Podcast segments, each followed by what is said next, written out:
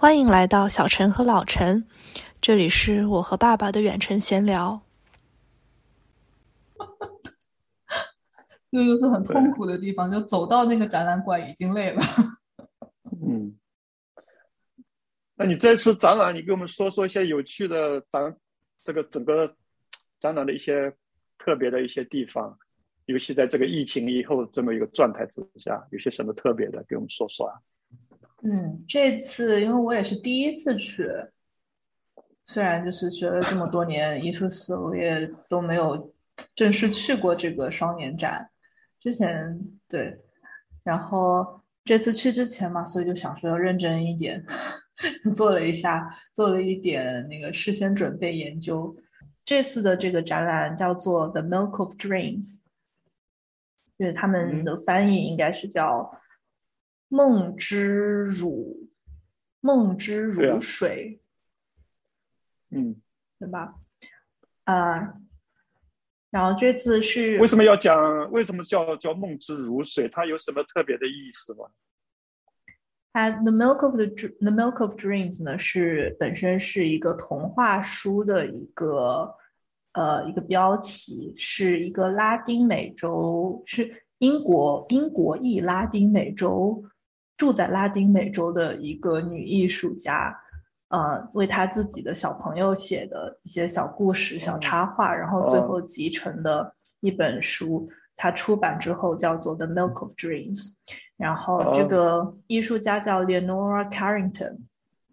卡林顿，呃，她就是上个世纪呃一九二几年出生的。但是，呃，他也是活了很长时间，二零一零年才去世。嗯，他基本上一生都在在出呃呃，从英国呃离开离开英国之后，他基本上从二十几岁开始就一直住在墨西哥，然后在那边作画。然后这次他也是，对他也是就是在墨西哥呢，就跟一群就是超现实主义画家一起工作，一起创作。然后这次这个双年展的策展人叫 Alamani，呃，Alamani 就是呃 c h i c h i l i a Alamani，是一位意大利的女生。她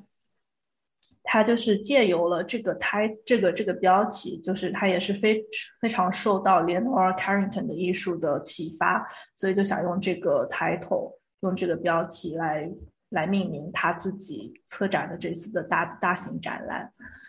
啊，然后这次的展览呢，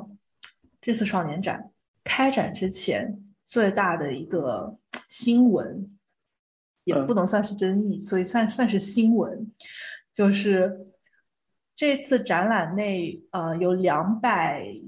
一十三个艺术家吧，包括也是就算是双双年展历史上也算是很也算是很多的艺术家了。哦。两百对数两百多个数量算是多的了，嗯，然后这两百多个艺术家当中，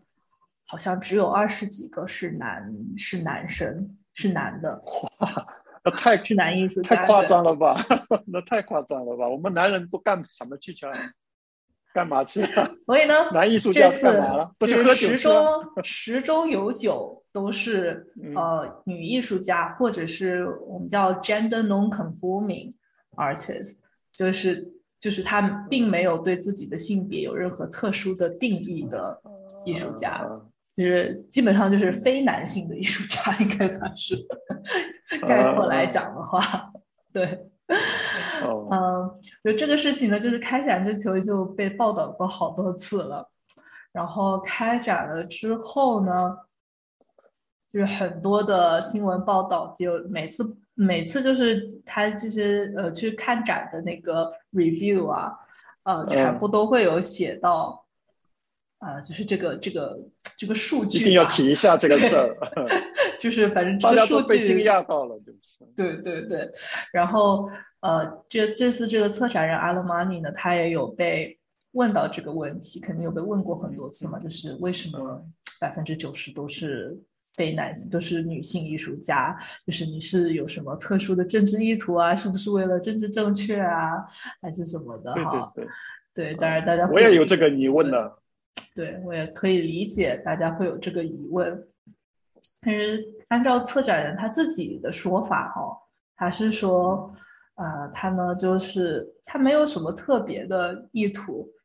他也没有想这么多，他就是他本身就比较呃对女性艺术家很感兴趣，就是也想跟很多女性艺术家一起合作，所以嗯。就他的这个筛选过程当中，选着选着选着选着呢，这就是一个 process，它就是一个过程，它不是一个有 意图的结果。他就选的过程当中呢，就变成一转眼就发现，哎，百分之九十 就是都是女性艺术家。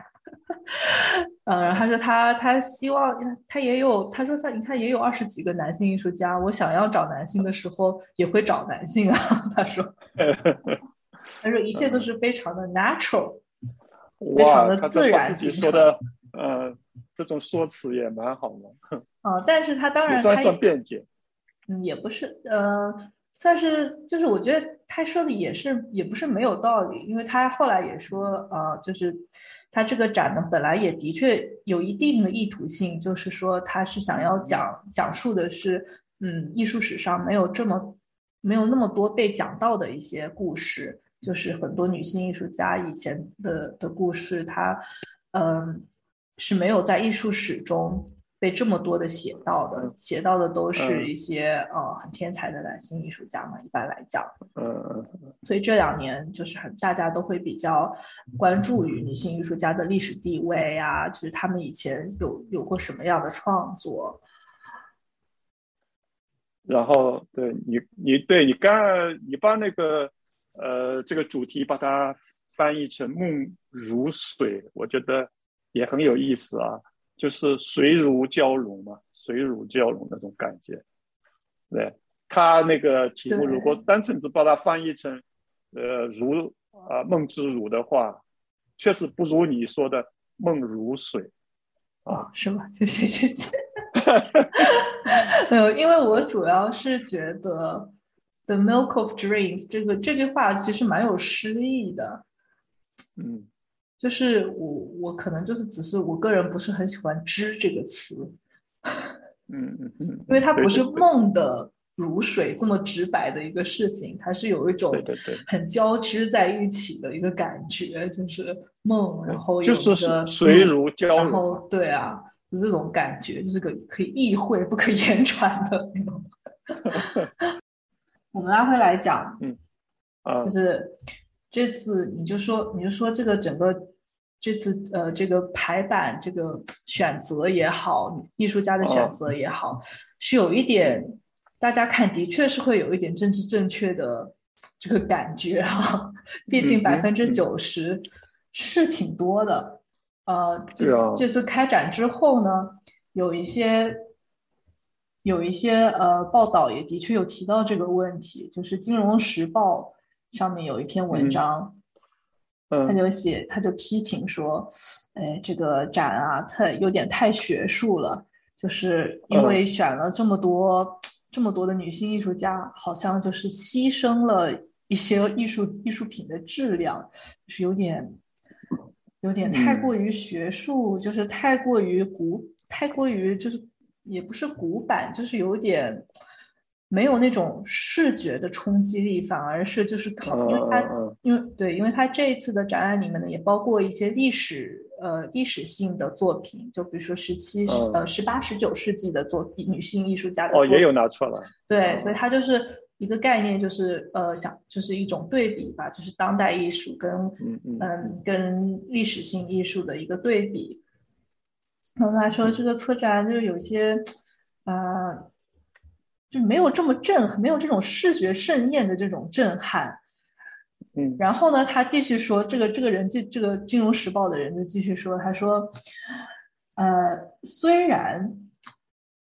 这个双年展的主主题展里面百分之九十的女性艺术家，哈，呃，就好像把男人排男性艺术家排到了排出其外。”但是呢，因为这次他的周边展啊，有好多好多好多的男性艺术家都开了很巨型的展，因为他我们男人也不示弱嘛。对，也是哈，就是它这个主题展呢，因为这是一个艺术盛世嘛，所以大家都会选择在这个时间跟着他一起，就各种呃各种博物馆啊、美术馆啊、基金会啊，大家自己都会开一个展。对啊，对啊。对，所以在很多的呃画廊啊，也会跟这些私人基金会合作，大家一起开展这样子。然后这次的周边的艺呃威尼斯威尼斯城市当中的各种展览，就有很多的男性艺术家开了很夸张的、很大的各种回顾展啊，什么跟就是整个墙铺铺满画的那种大展。嗯，然后这个呃，《金融时报》的人他就说，这些呃，嗯，虽虽然主题展啊质量偏差，但是 但是呢，有这些男性艺术家的这些大展的衬托，这个就质量就补回来了。对对对对，毕竟是就是自然会来有会会有一种弥补嘛，是吧？人当然会会这样子会。参与进去，弥补进来，然后把你丰富起来但是你觉得这个，你觉得这个论述是有道理吗？就是虽然你没有在当场看了，但是你觉得你不觉得这个论述感觉有一点？我没问题啊，我觉得没问题吗？呃，那站在我们男性的这个艺术家或者我们这个一些男性的角色去看，当然我们很欣赏女性艺术家的作品啊，不是说不欣赏啊，也很想探索女性思艺术家他们所思所想，他们的所创造，是吧？这个时候，呃，男性艺术家当然也不能落伍啊，不能缺席这么一个盛会啊？尤其在威尼斯这么美丽的一个地方，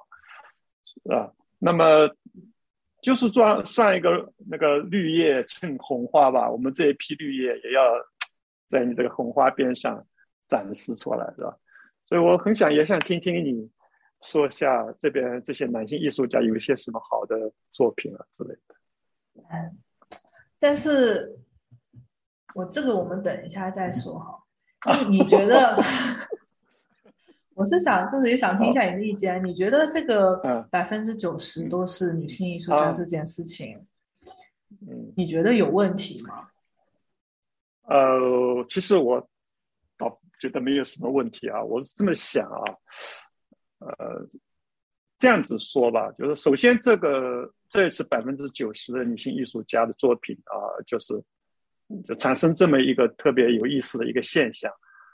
呃，从表面上看，应该算是说女性主义的一个完胜吧，是吧？是一个胜利，就是说，呃，历史上没有过的像这样一个双年展，是吧？女性艺术家占这么主流的地位，啊，那我就呃想起这么一件事情，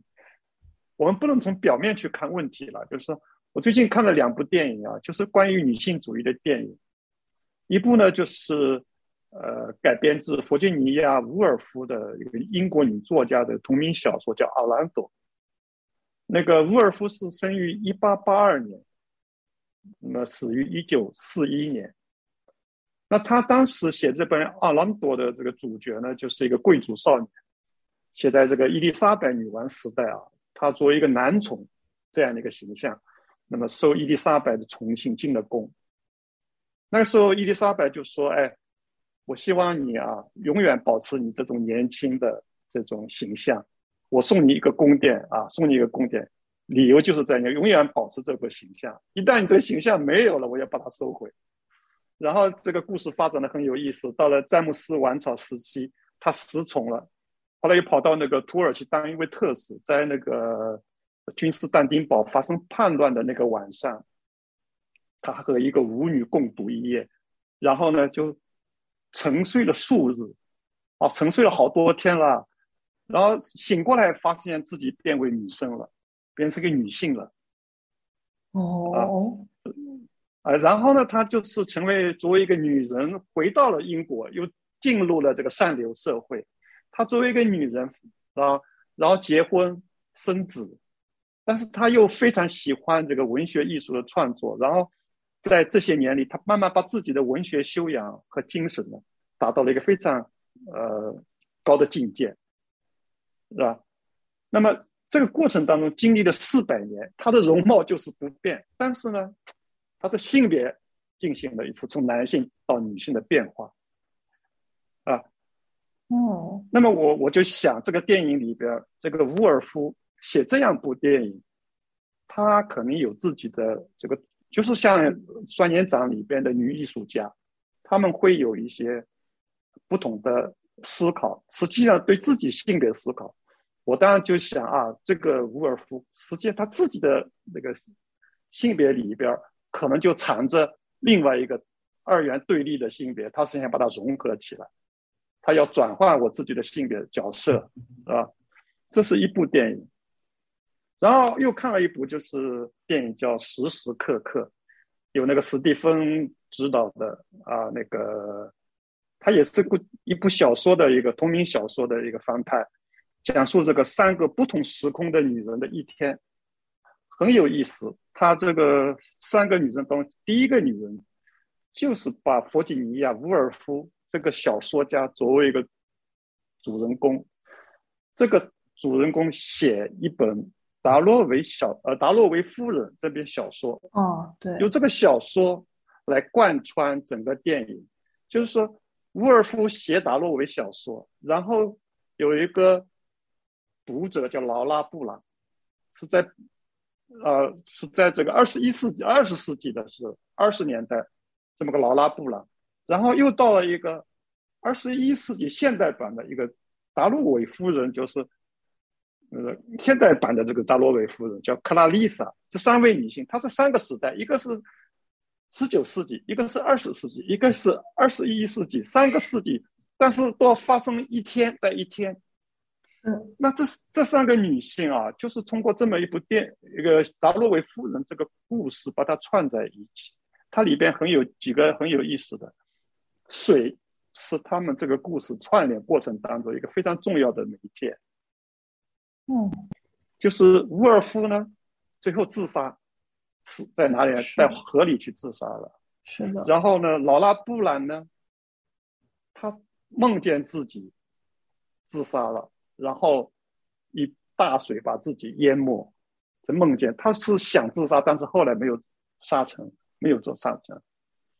然后最后呢，那个卡拉丽莎呢，她不断的回忆这种海海水的这个镜像啊，这水是她非常非常这个重要的一个线索。在这个过程当中，三个女主角都亲吻了自己的同性。因为这些故事情节我们就不展开，就是说他们都有一种同性的倾向啊，同性恋的那种倾向。我说这个意思是什么呢？我说这个意思是什么呢？就是说，我们作为一个呃呃一些女性艺术家也好，包括这一次他们的作品，其实有很多的反思现象。就是说，她虽然是个女性艺术家，创作了一些作品里边，其实你去看。很可能里边反映了很多男性的这个角色的东西，或者很 man 的那种那种呃题材的，是吧？有很 man 的题材，就是说，哎，我这样子去看问题的话，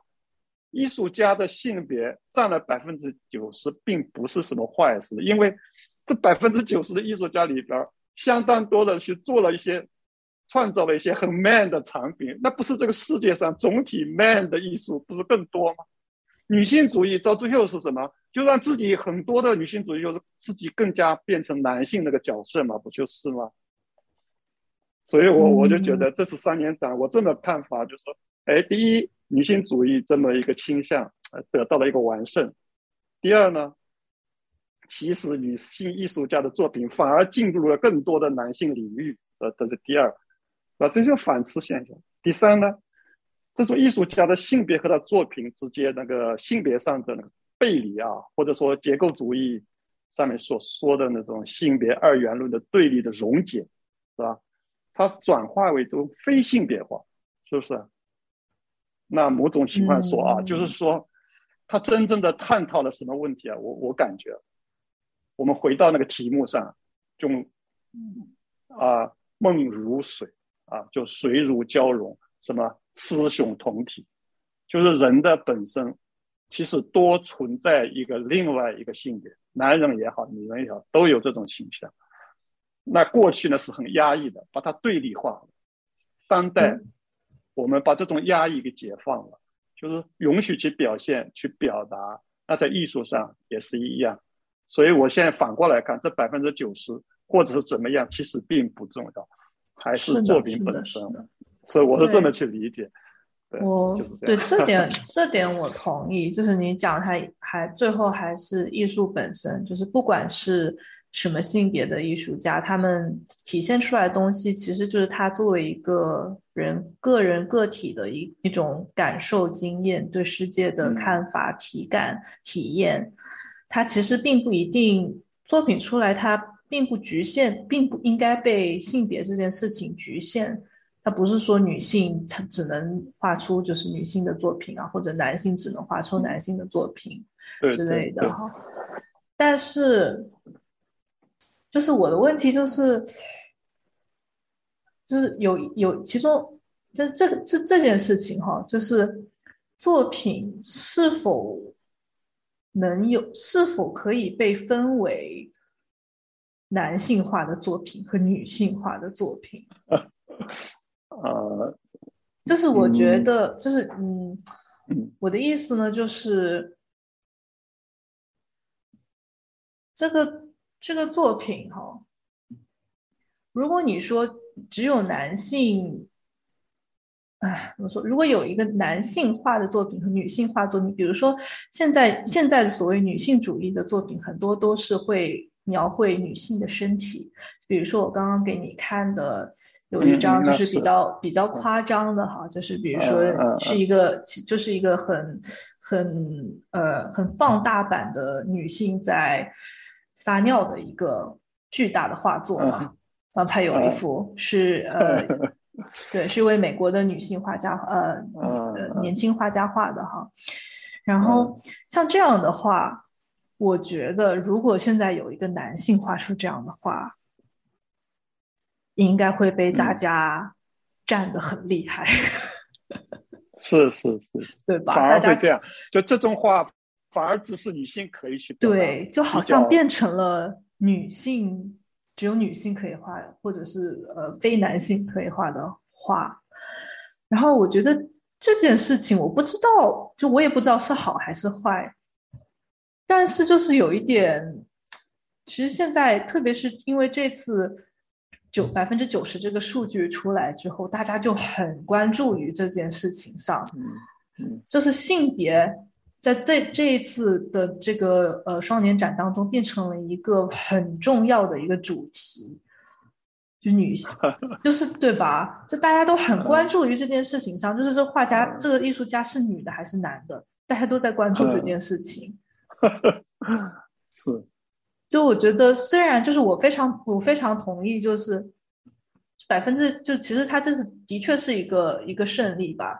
因为呃因为这在这之前就是女性可能最多也只占到百分之三十哈，就这次有百分之九十的女性艺术家，其实它表示的就是女性艺术家在。艺术市场也不一定是艺术市场了，至少在艺术界有一定的地位了。有地位了的艺术家，他才能够进入到这样的大型展览嘛？这当然是一件好事。但是感觉就是这个后后一波的舆论，就是各种报道这么关这么如此的关注于这个百分之九十这件事情哈，就是有一点，就感觉太过于关注于性别这件事，而且他而且他这个。而且这个《金融时报》的这篇报道就特别写到，就经常写，呃，就就写到这个男性艺术家在外面，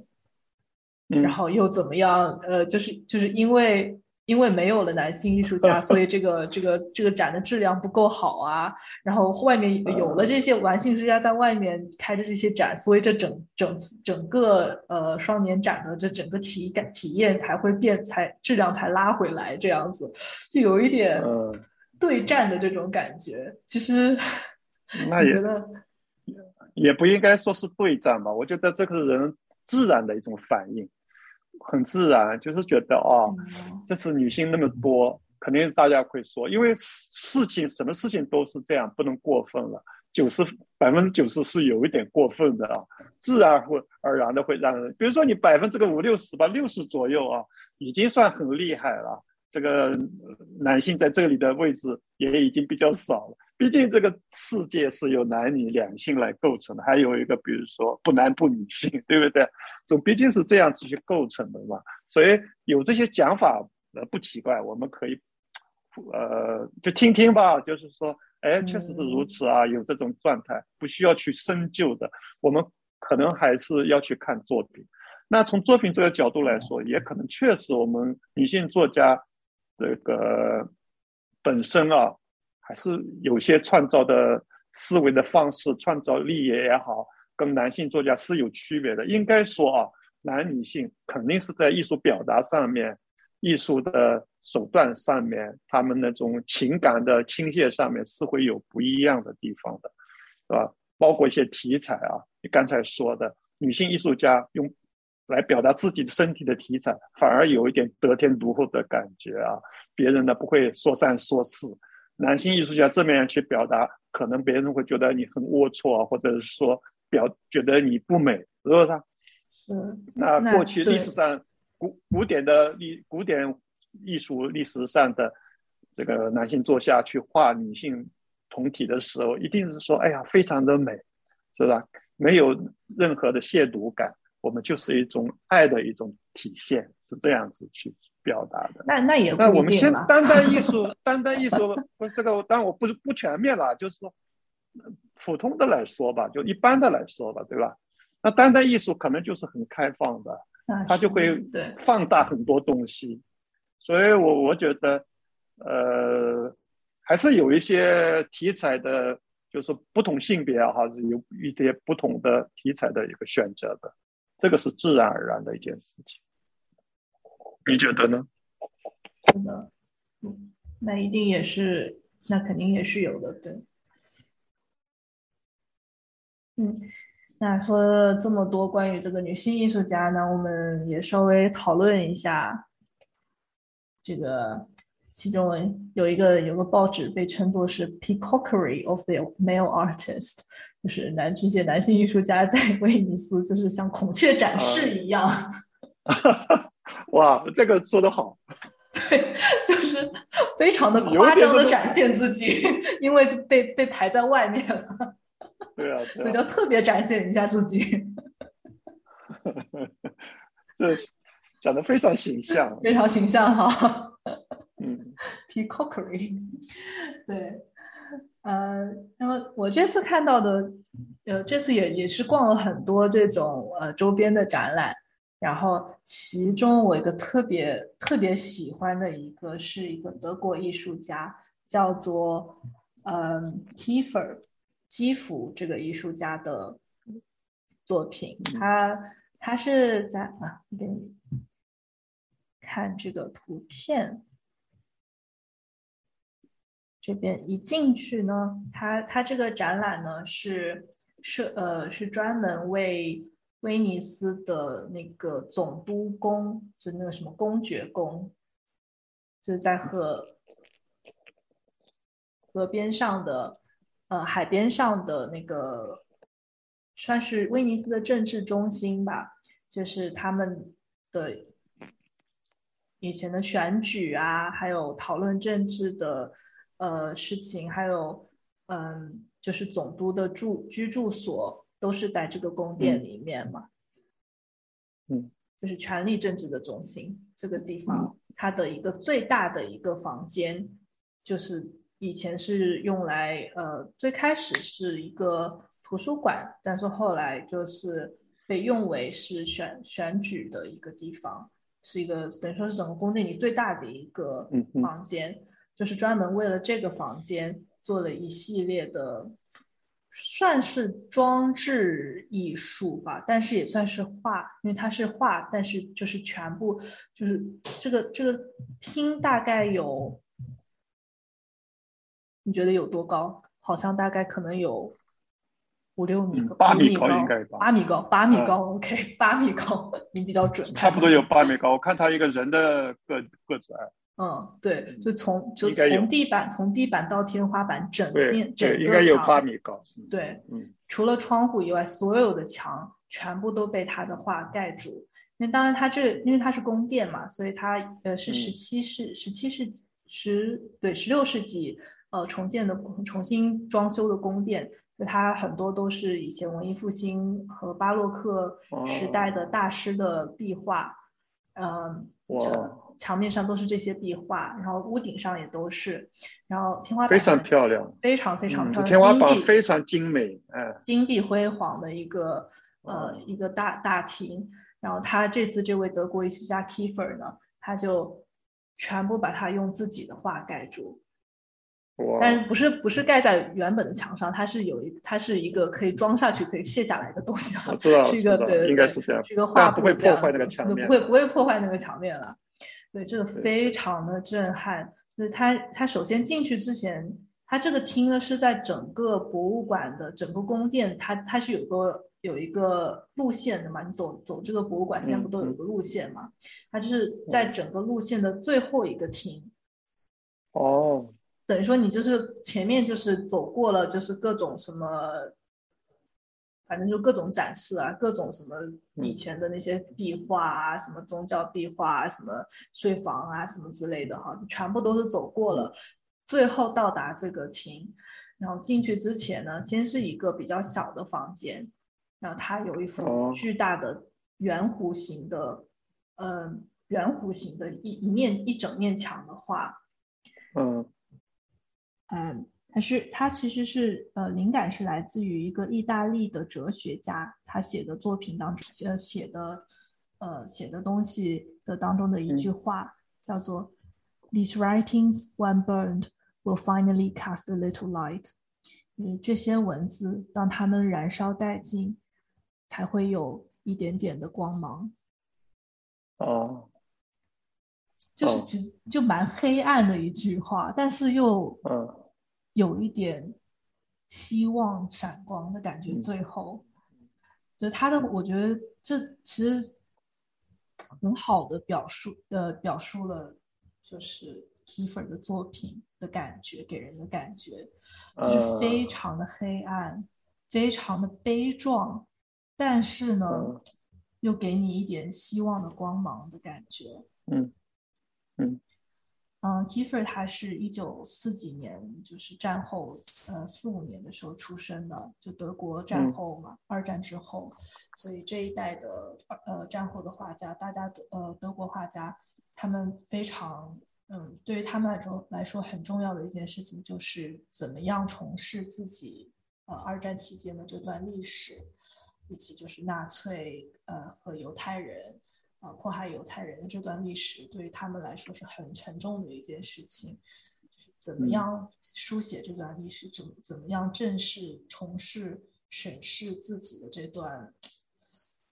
也是很，就是我们外人来看都已经是很难去叙述叙述的一件事情，对他们自己国家的人来讲，就更加是很难面对的一件事情。嗯，对，这个是这这一个。对他们这一代的呃德国艺术家，很多的作品都是感觉非常的悲壮，都很多的作品都是关于二战这段历史。嗯，德国人有这种反思，我觉得比较深刻的一种反思。对，是的，对他，嗯，他的作品呢就会用很多，嗯。比如说像这一幅画，它用的是烧，有点就是破碎烧掉的书籍哈，你可以看到，然后上面就是布满了灰尘啊什么的，然后它就会，它就它它就不单单只是用颜料的，它是用很多各种各样的材料，就像书啊什么碳碳啊，就是烧烧焦碳化碳化掉的书，对碳化掉的书，还有就是那种一根一根的。上面的棒子是那种木烧焦了的木头棒，烧焦的木头啊。对，然后就都会都会把它贴到贴到这个画面上，就是产生这种有一点有点雕塑的感觉哈。但是对，有雕塑很有雕塑性。对，但是他就是用这种很破旧的这些物品。然后把它重新就是归呃重新就是包括在他的作品当中，但是你远看的时候也看不出来，有时候也看不出来是什么东西啊。但是远看的时候又有又有一种整体感，就给你一种很震撼的整体的那种视觉的感受。嗯。但是近看的时候你会发现，哦，原来是是本书，原来是一个树木这样子。嗯，对。然后进去之后，它这个大厅就整面四面全部都是他的画，然后其中就是也他这些画上面也会有些什么稻草啊，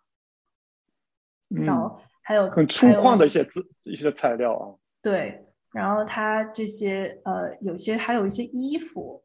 可以看到这里。我是看到一架很破旧的自行车在上面对对对，还有自行车跟那个 呃购物购物篮。购物推车，然后都里面全部都放满了稻草，然后就飘在那个空中。对，空中啊，就是还是蛮有意思的。它有很多，其实它有很多内容，就不仅仅是这种视觉的震撼。嗯，我刚才看看他这个作品里边，你看刚这这幅作品上面一个梯子放在这里，好像是这个梯子是好像要往天空上去爬。那种感觉要上了上天那个感觉啊，后面是没有依靠的，是吧？哦，我就觉得，呃，他的作品，我们初看看起来啊，他用了一些很，呃，稻草、尘埃、什么混凝土啊，这个氢气啊，这些木头啊，什么，呃，茅草啊之类的东西堆砌起来，但他堆砌的过程当中还是很有序列感，表现了一种很，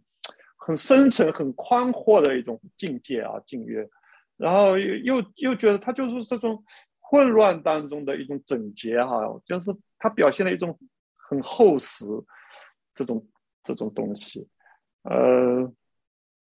就他可能是想通过这么一种东西来来就探索，你说他是对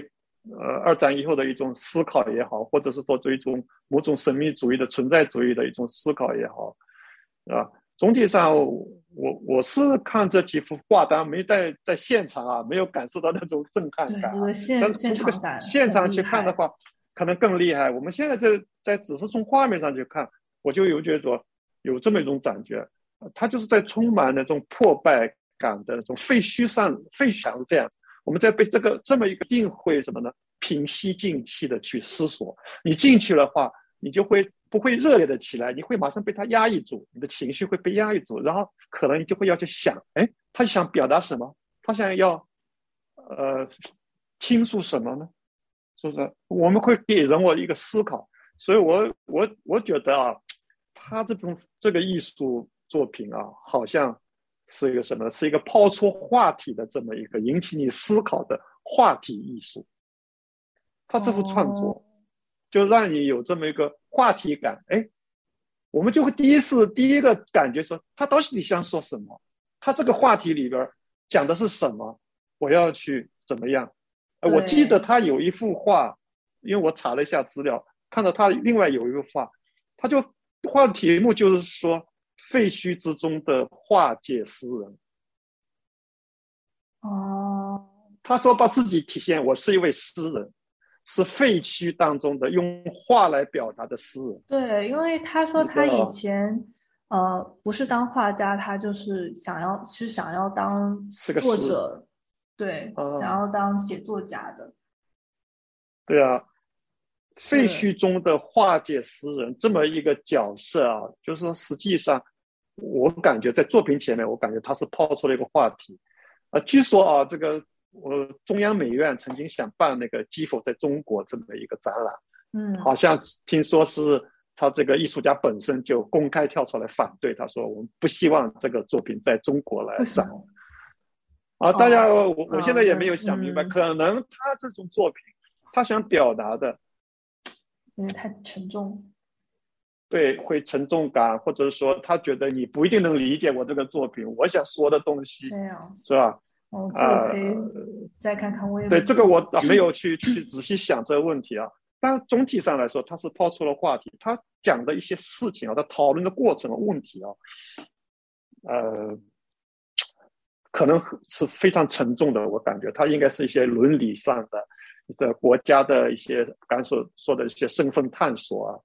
是吧？这个对宇宙的那种神秘宇宙的那包包括刚才这个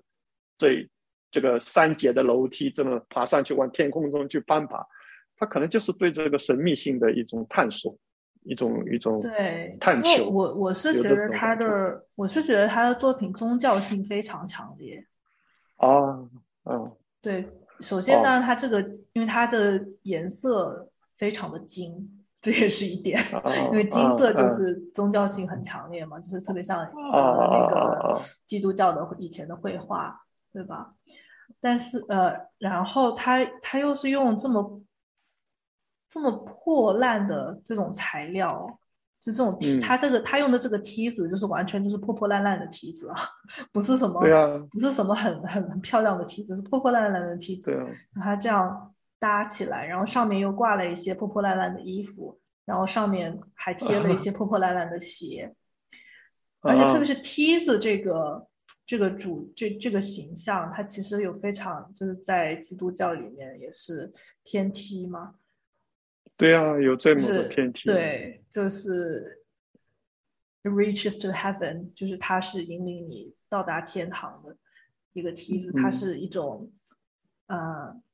怎么说？是上帝是是是是对呃 ideal 对那种理想最完美的理想的一种向往的一种感觉。嗯，我觉得他成就你嘛，他把你成就你，带你上天堂嘛，就是，对，但是嗯你就看见他这些鞋掉下来，然后对啊，在这个过程当中，杂草可能就是非常的辛苦啊，是的，然后他这个梯子是用什么？又是用这种破烂的梯子而做，他就是有一种由死向生的一种感觉，有一种嗯虽然虽然它运用它虽然它运用的东西都是非常老旧、破旧、破损了的东西，但是它又对它们经过各种各样的处理，对它非常非常小心，非常就是非常用心的把它把它们又再次用起来，然后放在他的画中，然后又又能够制造出这么美的一个东这么美的一个艺术作品。我是感觉这种东西让我特别有触动感，就是有一种，嗯，就是就是是就是一看乍看之下的那种美感，然后仔细去看又有一种很悲壮的感受，就嗯对非常非常沉重、非常令人深思的一些作品，我是这么觉得。你这种你这种感受只有亲临现场，对，必须要亲临现场这个作品，因为我我们现在看画面看起来，你那些细节，其实我是看不明白的，对 很看不明白看，是的，对。但是你哎哎，话说回来啊，他把它放在公爵宫这么一个大厅里边，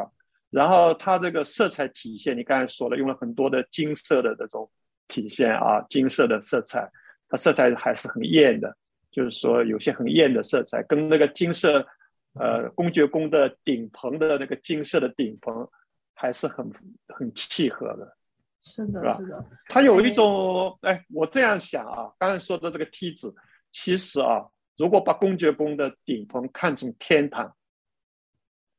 它就是在嗯一种创伤的，需要一种重生的过程，往上走到那个一个新的生活，或者一个走到一个天堂的那个境界，就是啊，话话说回来，就是二战之后，我们重新就起来了，站起来，国家又重新起来了。但这个过程当中，他讲的不是一个建设性的，但是指灵魂方面的、思想上的一个探索。哎，他放在这么一个公爵厅里边，我觉得有他特别的生命。你不说了有，这些男性艺术家，这种孔雀开屏啊，确实开的不错啊。对，我是觉得，我是对这这一组作品是真的非常的喜欢，因为嗯，因为公爵像公爵宫，就像你说，它是等于说是一个权力政治中心嘛，他的嗯而然后基辅的作品，它其实就是对权力政治的一种重新的一种审视。也对历史啊，像这种，因为他这种公爵宫，他就是里面的画就是画，就是威尼斯有多么的伟大这样子，对吧对对，对，它的里面装饰性的画都是以前的大师的画，历史画，它都是画历史多么的伟大，歌颂的东西歌颂对嗯歌颂历史嗯嘛。但是他的这种历史性绘画，就是一种对历史的歌颂历史的这件事情的一种审嗯视，等于说，你像比如说它里面其实有一幅画，你这里可能看不太清楚哈，那它里面嗯有一幅画就是画到威尼斯这个宫殿就是烧掉了。嗯哦，对，因为它这个这宫殿的确就是被烧过很多次，曾经对曾经被烧过啊，以前的建筑嘛，就是经常被烧的，对嗯，经常有火灾。他就是把这这一面这一幅画这一面也画了出来，嗯啊。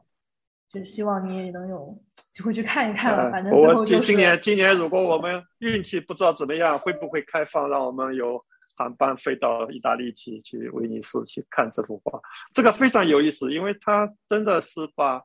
呃，在一个这么金碧辉煌的宫殿里边儿，然后把它做成一种充满着沧桑的一个废墟式的一个四维里边儿。衔接这么一个明亮的天堂，我就觉得它这个对比很强烈，很强烈。是非常的有意思嗯很还是蛮有意思的。对。嗯，然后另外一个呢，我看到我觉得挺看的挺挺开心的吧，应该算是，虽然看起来挺吓人的，但是就是很，呃，很蛮蛮有趣味性的一个展览，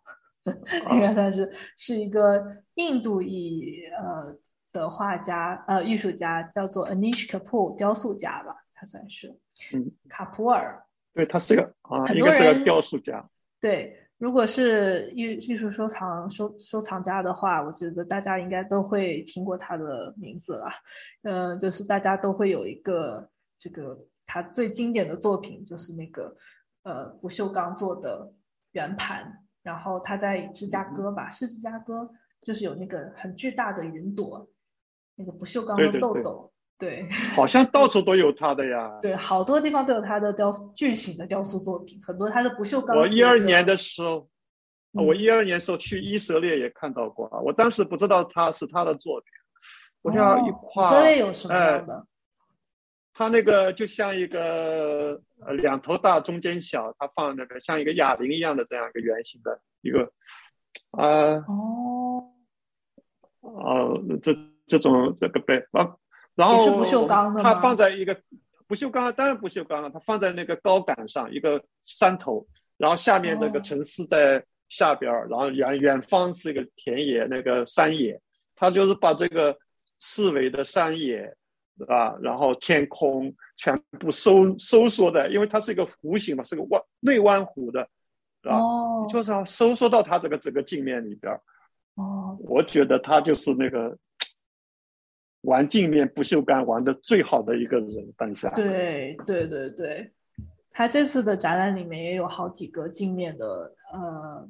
呃，巨大的镜面的雕塑，这样子，好多人，嗯，跟我一起去的几个朋友，大家都拍照拍的很开心。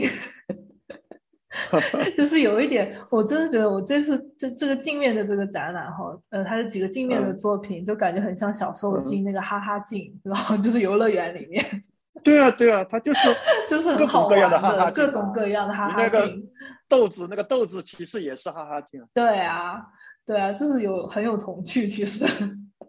嗯，然后他另外一个呃，这次他是这次他等于说是在威尼斯好像买了一个宫殿，然后、对他自己给自己弄了一个基金会吧，好像是。哦，对，然后他这次是有两个展览在威尼斯，一个是在自哦己的这个基金会、宫殿的基金会里面的一个展览，然后一个是在 Academia 是一个呃美术馆的一个展览，有两哦个双展览。然后我是去看了那个基金他自己的基金会的展览。对，所以它里面还有除了那个镜面的雕像以外，它还有就是它最也是它非常著名的，就是一系列的用呃很强烈的颜色来制作的嗯雕像作品、雕塑作嗯品，嗯，还比如就是他会用很强烈的红色，就是堆出各种各种各种各样的形状，还有他最有名的呢，就是那个就是世界上最黑的黑色。这次，这次在威尼斯是他第一次展出他是怎么使用世界上最黑的黑色做出的作品。他这个，它呃，这个黑色的这个这个这个材质，这个材料哈，它是从一四年开始就尝试使用，因为它是一个全新的材料，它甚至不是一种颜料了，它其实是是一个新科技。呃，是英国的一个什么一个研究所里面，呃，他们呃就是研究出来的一个新的纳米技术，就是可以，就是你他的他的这次呃，他为什么是世界上最黑的黑呢？就是因为它这个这个研究出来的这个这个材质，它不是反光的，它是吸光的。吸光，嗯，对，因为它是吸光的，所以你看看上去就是一片黑的，就是它涂在涂在什么东西上，这个东西就变成一片黑。它原本这个研究是为了用在军事用的，就是可以让飞机什么的隐形嘛，就像什么坦克什么的都可以隐形这样子。对对对对对。对，然后他。然后呃，这个 Anish Kapoor 呢，他一四年就开始跟这个呃这个跟这个研究所有一些联系啊，实验室跟有些联系啊，就开始试用这个产品。然后他们好像一六年呢，当时就是也是个巨大的新闻，就是这个艺术家他有他被认证为唯一可以用这个呃 Fanta Black 的艺术家哦，在做艺术的艺术家。就 Fanta Black，嗯。对，就是这个黑色只有 Anish Kapoor 可以用，然后就是他自己买了这买断这个呃专利吗？还是怎么？好像他不是，他怎么可能？他是跟这个研究研究室合作，就是这个研究是只认证他可以用这样子。我仔细看，仔细找了一下资料，好像并没有说他，我不清楚他是他有没有付钱，可能也是有付一定的钱了。但就是他是需要肯定要买他的，对对对对。但是他等于说这个实验室他授权了恩尼什科珀来用这个，只有他可以用这个颜色，因为他说是那也是啊。对它的原因好像是因为这个材料它不是一种颜料，它是一个材料。它这个材料要用的话是要很很复杂的一个工序才可以把它放到任何材。就是涂起来是要很复杂的一个工序，要很高温啊，还什么之类的，这样子，就是还蛮蛮科技的一个东西哈。然后他这次就展出了一系列新的新的雕塑，比如说这个呢，就是它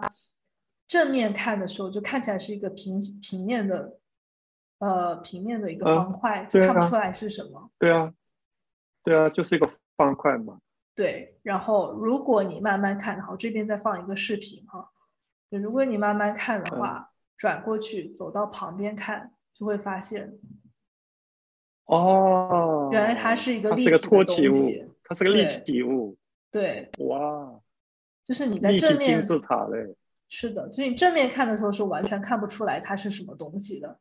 你只有嗯，就是看了看，这是现现实世界的黑洞。是的，对。所以它这一系列的关于这个黑色的，呃，黑色的呃黑 Vanta Black 的所做的雕塑的作品，它有一个系列就是叫做 Void，叫做虚空，意思就是哦，哇，我明白了，我突然明白了，你知道吗？嗯，我顿悟了。嗯，怎么顿悟？你看，我们这样说啊。刚才那个基辅的作品啊，他就是一个话题艺术家那种感觉，他思想隐藏在作品里边，对不对？是的，基辅的作品的思想隐藏在作品里边，你必须去想，你必须去了解，去这样子。然后呢，卡布尔的这个作品呢，我觉得他就是做了一个极致的一个干净的，干净到极致，他的黑就黑到极致。红红到极致，黄黄到极致，是的。那他其实啊，你刚才说的这句，你再重复一下，你刚才那句话，就是说，你说他的空，哎，我我的认为，它就是佛教说的色即是空的感觉。佛教的色即是空是什么？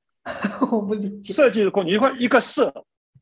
色彩那个色，色彩色到了极致的时候，你看不见那个色本身。那个黑黑到极致的时候，你看不见黑本身里边还有什么东西，看不见了，它消失了，对不对？哦，你刚才那个是吧？你刚才那个，实际上刚才那个看到的黑，它是一个锥体，是个金字塔形的锥体。正因为它已经极致之黑，这个锥体消失掉了。是的，是不是空啊？设计是空啊。我觉得他作为一个印度艺术家，他有真的才才叫宗教思宗教的思考，他有宗教思考，他是创造了一个怎么呢？一个幻象。我们刚才看啊，说他那个不锈钢的那个哈哈镜，它哈哈镜是什么？就是我们正常人的眼睛看到的东西，他通过艺术作品把它变形了，对不对？那我们会说，哎，这变形的世界，这变形的不锈钢上面的这种反应的影像是幻象，不正确的嘛，对不对？是个幻象。嗯。但是你反过来想一想，我们人的眼睛这么一个晶体去看这个世界事物，难道就是真相吗？嗯。它也是幻象。其实他用另一种幻象告诉你，我们每个人看到的东西都是一种幻象。都不是真正的真实，这就是佛教文佛教里边就讲，任何人看任何的事物，它都是一种幻象和幻觉。哦，不是真正的。这是柏拉图的那种，柏拉图的哲哲学也是讲这个嘛，就是对啊，一切都是表象，是表象，你看到是表象。我觉得这个卡普尔，呃。真是不简单，就是说，简单的不一定是浅薄的，复杂的未必深刻。它真不简单，你看起来就是一堆黑，但是它竟然把黑的体量消失掉了。你看到只是一张纸一样的黑，它实际上是有。所以我哎呀，我非常遗憾，如果我能够亲临现场去看这一对黑，哇，一定是非常震撼。说句实在话，他其实用这个。来，就像你揭示，让你揭示了什么叫设计是空，有道理，我也很理解这个。但是呢，我就觉得哈，因为这个作品，我看到这个作品的时候，因为它是一种视觉幻觉嘛，呃，等于说一种错觉，视觉的幻象，呃，幻象，它是一个视觉性错觉嘛。那这个事情呢，其实每一代艺术家。大家都很喜欢，大家都对这件事情非常感兴趣，因为呃，视觉艺术它就是关于视觉的嘛，所以每个艺术家其实都非常关注视觉这件事情。对对，然后十七，其实我就想到我我之前呃大学的时候写的一篇论文哈，我的我的那个我的那个毕业论文，那就有一篇就是写的关于呃以前十七世纪的。呃，有有一个绘画技术，它就是画变形了的，把人画变形，就是正面看它是完全变形的一个人，然后你只有在侧面从某一个角度看，他这个人才会变成正常的一个图像。就是你知道那个伦敦国国家博物馆，呃，国家美术馆有一幅画，就是那个 The Ambassadors，呃，那个英来到英国的法国大使们。对对对对，我知道。下面就那个双人，对，地上有个骷髅骷髅头嘛，就是很长很扁的那个变形的骷髅头。然后它你只只有在侧面看的时候，你才能看到它清楚，它是一个它是个骷髅头嘛。其实它是同样的概念，对，是同样的概念。就是当时没有那个技术嘛，没有这个什么最黑的黑什么这种技术，也没有什么哈哈哈镜，也没有这么这么高级嘛。当时的技术呢，就是这件事情，就是。呃，通过把这个图像变形，然后再把它重组，然后让你去理解，就是视觉其实是一种错觉、幻象、幻象。对，啊，太太棒了！哎，我你刚才说这个啊，所以有的时候作品需要比较对比，才让你感觉它的含义。以前我看这边你刚才说的这个这两个法国大使在英国这个话，我真的看了好多次了。啊，无论是那个那个书上也好，现场我也看过好几次，就当然一直是没有把它的含义、它的意义告诉我，没有理解它。现在我理解了，它实际上就是说，我们人的眼睛并不是完全真实的，它是有幻象。其实他用艺术来表达这种幻想。是的，那这个这卡普尔就是用这个装置艺术这一堆这一堆像一个那个香锥啊，嗯，就是我们你知道吗？那个印度人在那个呃印度庙里边去祈福的时候，他会点香，这个一堆一堆的就是香堆，你知道吧？锥形的香堆，它可以点燃，就这个形象。那我们弘一法师。啊，我们佛教就是有在佛前燃壁香，在佛的前面，用自己的手背内部啊，手手背的那面，用堆上这个就是锥形的香堆，它是用香粉捏捏住捏起来一个锥形，放在这个手臂上面，然后把它燃烧，这样烧下烧下去，不是它的它会透到它的肉啊，肌肉是吧？皮肤会非常烫的，它通过这种燃背。来表达自己对佛的一种贡献，一种愿意自己牺牲自己的肉体，来达到这个一个灵魂的，就是智慧的升华，是这样子一个一个方式啊。那他，你实际上他卡普尔这个造型啊，我看图片，他就是这种造型。实际上，他有很强烈的那个印度宗教的味道在里头。我觉得他其实，呃，无论是不锈钢的那种变形哈哈镜哈也好，这种。色彩的呃使用也好啊，这个对象的使用也好，它其实都有一种很深的呃这个哲学的思考在里边，呃，这不不仅仅是哲学，是宗教思考的一个。它其实某种情况，我们这种思考是高于哲学的一般哲学。他用非常简单的，你知道吧？那个呃，基辅的作品可以讲它是哲学的。可以讲它是很哲学的，然后卡普尔的作品，我感觉他应该是很宗教的，这是我个人的体会了，个人的理解不一定正确啊。嗯，嗯，哲学跟宗教，我觉得还是蛮相通的啦。呃，有相通之处，但是我的就是看是什么，看是什么哲学，就是有一些哲学比较比较 spiritual，比较有那种呃精神上的。对，思考。哎，我们也讲很久了。啊，挺挺有意思的。我觉得，所以说这个对话啊，这种交交流啊，很重要。在这过程当中，我们会又有新的一些想法蹦出来，是吧？这种想法不一定是正确了，也可能是幻觉、幻象，或者也许不一定是对的。其实没有什么，这个世界上很多的东西没有什么对与不对的问题，只是。打开思路的问题，有很多很多的窗户，一个个打开，我们就感受这个打开的过程的美，享受这个打开这个过程，是吧？就像这次双年展，这个百分之九十的女艺术家，他们把这种展示作品展示出来以后，我们那些男的艺术家要在边上再做一些啊孔雀开屏，给他争奇斗艳。争奇斗艳，还是蛮搞笑的，有意思，就是让这种争奇斗艳，这就是艺术，这就是艺术的魅力在所在，对吧？是的。好，你这个总结的很好。谢 谢谢谢。